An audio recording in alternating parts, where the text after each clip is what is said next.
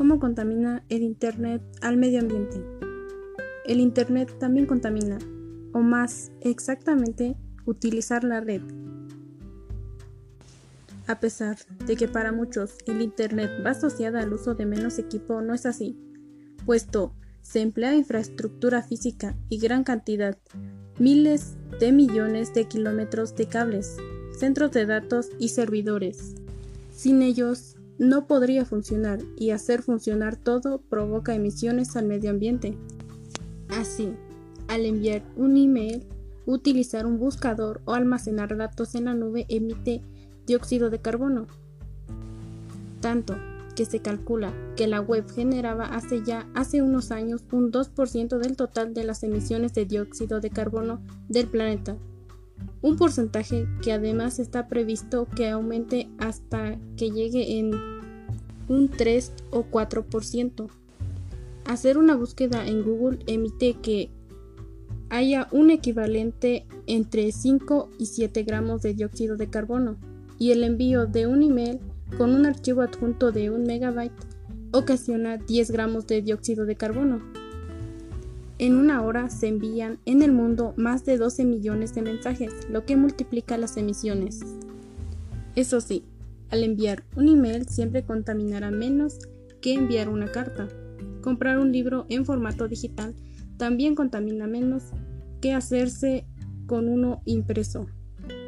También produce menos emisiones el visionado de una serie online que comprar los CDs de todas las temporadas.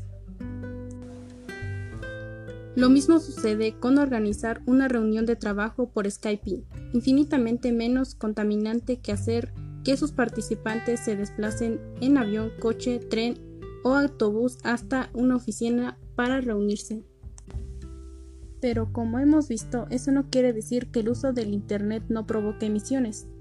Entre otras cosas, Internet consume grandes cantidades de electricidad, lo que provoca emisiones de dióxido de carbono a la atmósfera. Por lo tanto, las tecnologías tienen ante sí un importante reto.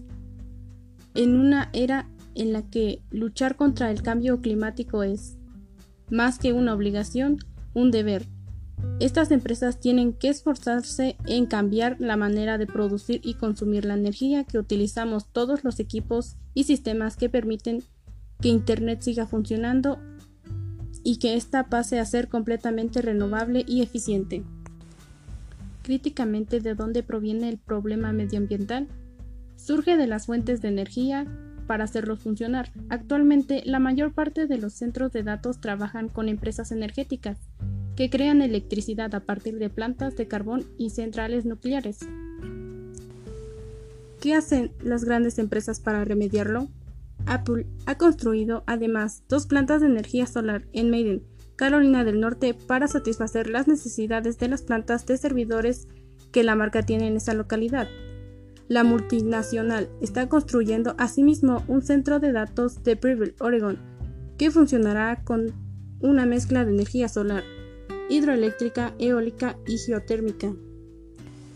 Por fortuna, la mayoría de fabricantes y ensambladores que los producen son conscientes de la importancia del cuidado del medio ambiente, por lo que en muchos casos han dado ya diferentes pasos para rebajar su huella medioambiental y optimizar su uso de energía.